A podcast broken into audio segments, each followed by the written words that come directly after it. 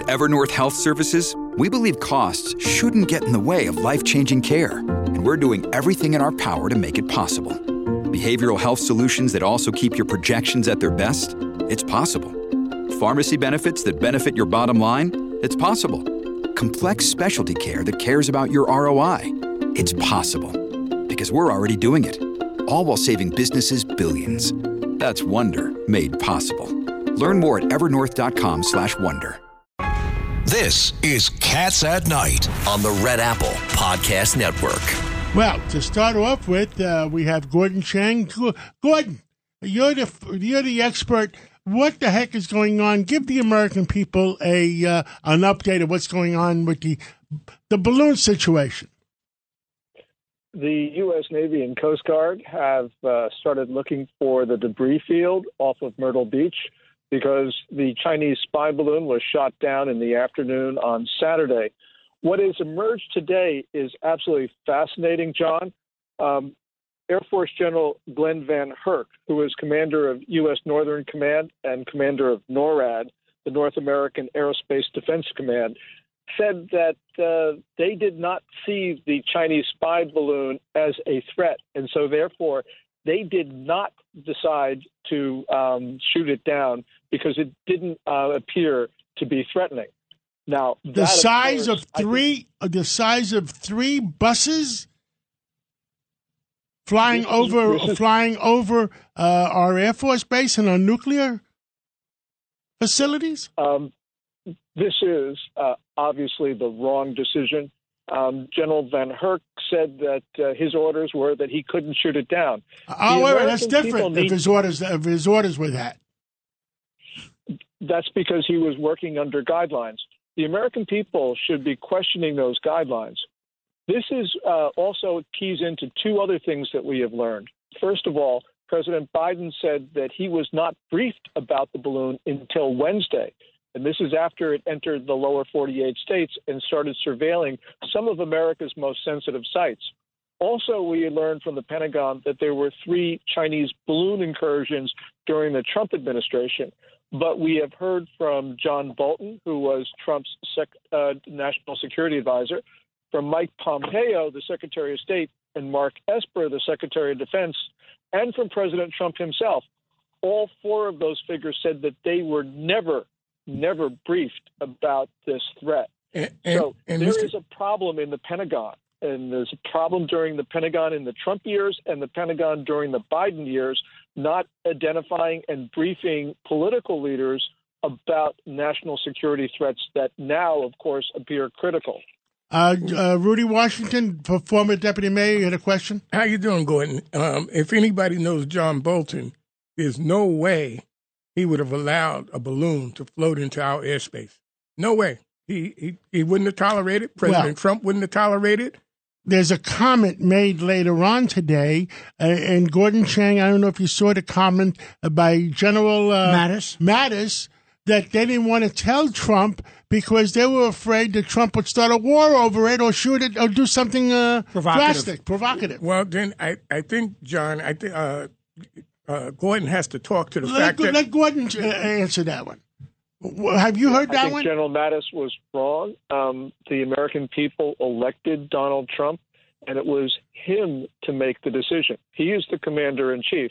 And let's look at the facts. Vladimir Putin invaded Crimea um, in 2014. President Trump was not in office. And Vladimir Putin invaded the rest of Ukraine in last year. Trump was not in office. So I don't think that General Mattis had was uh, acting properly when he decided not to brief Trump about certain things, because Trump, whether you like him or dislike him, Trump kept the peace. Well, there was no there was no war under President Trump, and and more importantly, it's the obligation of the civilian authorities to run the military. Gordon used the right term for it. The President of the United States is the commander in chief. It's not for the people below him in the military to withhold vital information. And by the way, Gordon, how can they make a declaration that they looked at this situation based on guidelines they didn't see as a threat? How would they know? Yeah, um, I, I, Judge Weinberg, you are absolutely right. Um, the American people have now, I think, um, the responsibility to question the Pentagon about obviously incorrect decisions because President Biden, uh, you know, if he was not briefed until Wednesday, um, that is a serious failure on the part of the Secretary of Defense and the Chairman of the Joint Chiefs of Staff, Lloyd Austin and Mark Milley, um, respectively. Um, now, now, I think that they're. Go ahead. I was going to say one more question is the fact that I've been told by certain military officials they had the ability to bring down the balloon and pick it up, bring it down, and find out exactly what's in it instead of blowing it sky high, and we'll never know what's in it.